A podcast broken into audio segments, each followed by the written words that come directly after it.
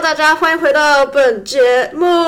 上一集跟大家分享了我在 CCP 当职工的呃一些经验跟心得分享，那个是没有薪水的。那其实我还有另一份工作是有薪水的，是在当 Resident Leader，简称 RL。那这个 RL 的工作呢，就是我在学生公寓，也就是我现在住的地方。当 RL 这边的学生大概将近有一百位左右，那一百位学生里面呢，有五位 RL，就是我就是其中一位。那其他四位 RL 呢是呃三个女生一个男生，那其中有一对是一个情侣，都是来自中国。另外两个女生呢，一个是越南人，一个是菲律宾人。RL 的职位就是一个礼拜。要上一天到两天晚上的班，从六点上到晚上十点。那每个月一个人要办两场活动，也就不管是室内室外都 OK。所以我们总共有五位 RL，所以一个月这个学生公寓里面就会有大概十个活动左右，再加上我们自己内部的工作人员也会办两三个左右这样子。我是在一月底二月初左右的时候选上 RL，然后工作的受训是一整个礼拜，也就是大概二月中那个礼拜左右。那这个职位呢，第一个条件是你一定要是学生，因为我们是学生公寓，那里面住的一定都是学生身份的人。第二个条件呢，就是你要住在这边，你是学生，然后你也是这个学生公寓里面的租客，这样。最主要其实就只有这两个条件而已，然后我们都很欢迎来自不同文化背景的人啊，然后有男也有女生，然后也不管科系，也不管你在这边住了多久，我们都非常欢迎。有一个好处就是工作就在楼下而已，就在我住的地方，这个是非常非常方便的，你也不用担心，呃，你要搭交通运输到别的地方，你可以。花几分钟的时间着装好，然后就下楼上班。但是坏处就是你的生活跟你的工作都在同一个地方的话，你的 work-life balance 就是所谓的工作跟生活上面的平衡，可能就不会那么的好。再加上身为一个 RL 的身份，你在办活动都会遇到不同的。呃，学生就是有可能有新的面孔刚搬进来，那那你可能就要呃带他们去适应这个学生公寓啊，或者是如果是国际学生的话，更要照顾他们等等。那就是因为这些活动，还有晚上做四个小时的柜台，你会你。你对这个学生公寓里面有哪些人，其实都还蛮了若指掌的。然后也因为人跟人之间的关系有时候就很 tricky，所以有一些 drama 发生的时候，比如说谁跟谁比较不好，然后谁跟谁又比较不好，然后他们可能是一团的，他们可能是比较孤单的，就会很明显看得出来。那有时候就觉得说。有时候我会觉得，身为当 RL 跟身为也是同时住在这边的人，你会搞不太清楚，我现在要以朋友的身份去帮助你，还是提醒你，还是我要以一个 RL 的身份去，也不能说爆料，或者是指教你什么之类的。就是有时候我会在这个身份上面的转换上有一点不太适应。来讲一下，我大概从二月一直到五月这期间，我办了哪些活动？好了，还有一些比较有趣的事情。到目前为止，我最有印象办过的两个活动是，第一个叫做 The Price Is Right。如果说你有看过美国 The Price Is Right 这个节目的话，你就会知道我在讲什么。这个是一个游戏的活动，就是。我会订非常多，大概二十样商品，比如说食物啊、锅子啊，还有一些毛巾啊，就是从食物一直到家庭用品，还有呃文具等等之类的，然后让呃学生让参赛者去猜这个价钱。那我有制定了一个一套规则，是说。呃，两个人竞赛，所以就是两个人站到台前上面，然后选一个数字，那个数字对应到的商品呢，我就会把它拿出来，然后他们两个会他们两个就会猜这个商品值多少钱，呃，价格猜的最近的那个人就可以把这个东西带走。这样，这个游戏叫 The Price is Right。另外一个是 The Spelling Bee，就是呃拼单字的一个比赛。我比较喜欢就是办比赛或者是玩游戏的这种活动，对我来说比较简单，然后我也比较有兴趣。Spelling Bee 这个呢，就是你要光听到英文的发音就把它的单字拼出来，譬如说你听到 apple，你就要讲 a p p l e，然后到最后看谁拼对最多的英文单字，就可以拿到 Uber E 的那个卷这样子。所以这两个活动是到目前为止我觉得办的最成功。一方面是因为大家都很喜欢，然后玩得很开心；一方面也是因为我本身就喜欢这样子的东西。那在办活动方面呢，其实有时候会还蛮难决定到底要办什么活动，因为我们每个月的二十号就要把我们下个月想要办的两个活动那个规划，还有要买的东西啊、海报、报名表全部弄好，所以有时候你灵感枯竭的时候，就会觉得哦，真的很烦。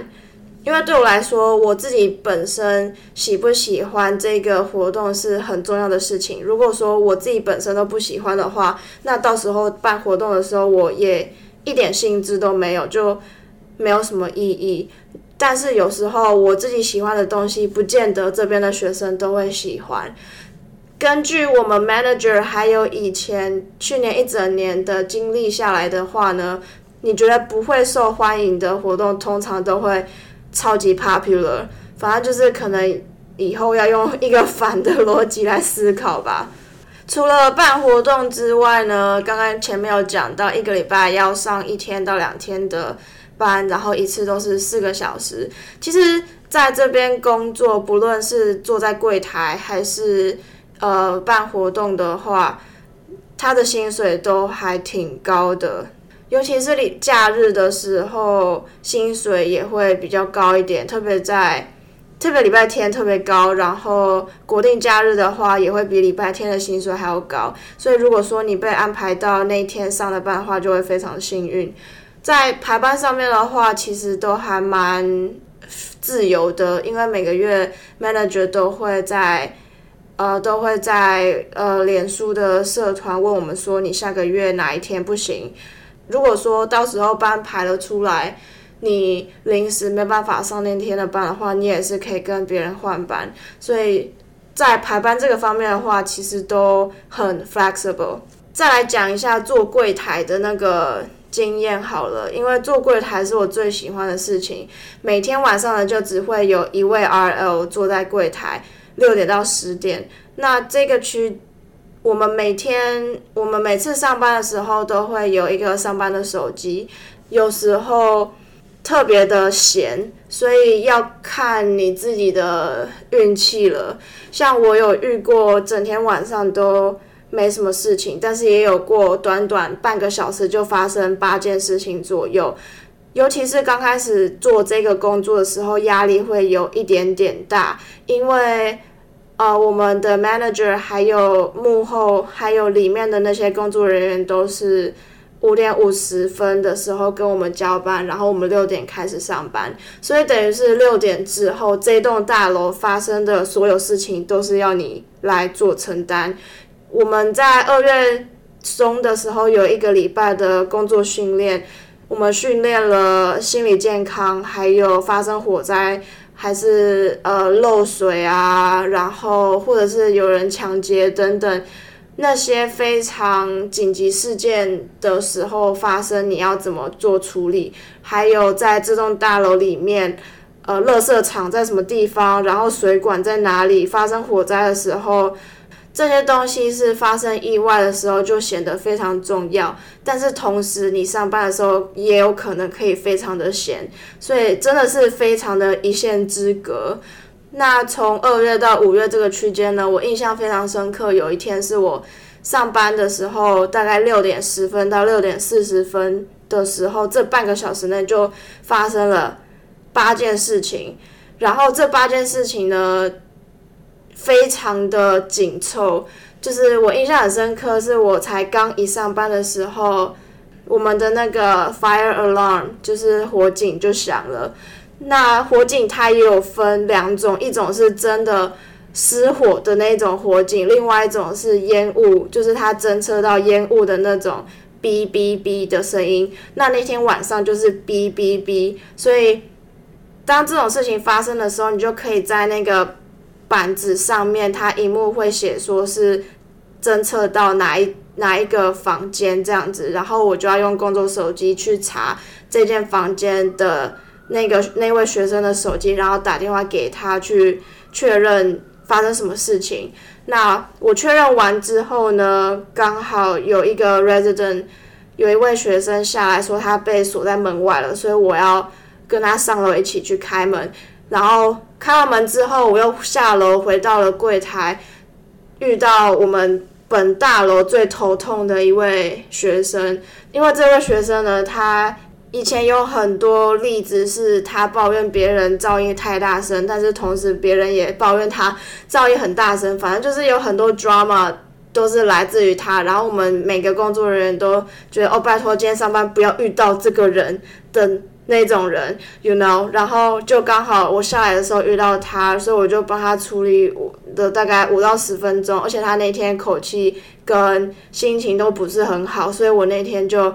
想说，哦，我的天哪，才刚开始上班就变成这样，怎么会这么运气这么差？然后反正就是呢，我跟他处理完了之后，我就打电话给我的 manager，因为。呃，刚刚的那个烟雾的侦测有响了，所以我这是我们正常的 SOP 是要回报给 manager，因为我刚刚只有打电话给那个房间里面的学生嘛，我还没有上楼实际去看，所以我处理完那个很头痛的学生之后呢，我就上了上楼去看，我就上楼去看那个学生他房间里面到底发生什么事情，然后。呃，要看一下他的那个侦测烟雾器有没有颜色有没有转成绿色，变成正常的，还有到底发生什么事情，我们都是要写在工作的那个表格里面。正当我要进到那个学生房间，我一打开门的时候，我的工作手机就响了，就是我们另外一个 manager，他是管 facility 的，就是这栋大楼里面的所有设施都是他管的，包括火灾啊、水管什么挖个。有关器材的东西都是他管，所以他就打电话给我说刚刚发生什么事情，所以我就把我就一五一十把事情告诉他了之后呢，大概讲了五分多钟之后挂掉电话，然后我才终于进到那个房间里面去调查完到底发生什么事情之后，我再下楼把刚刚所有的事发，然后把刚刚所有发生的事情写到我们的那个工作的表格里面。这期间其实也有发生其他事情，零碎的那种小事情，但是我现在想不太起来，因为因为时间过得有点久了。反正那天呢，就是我目前工作以来非常难忘的一天。最后来讲一下我目前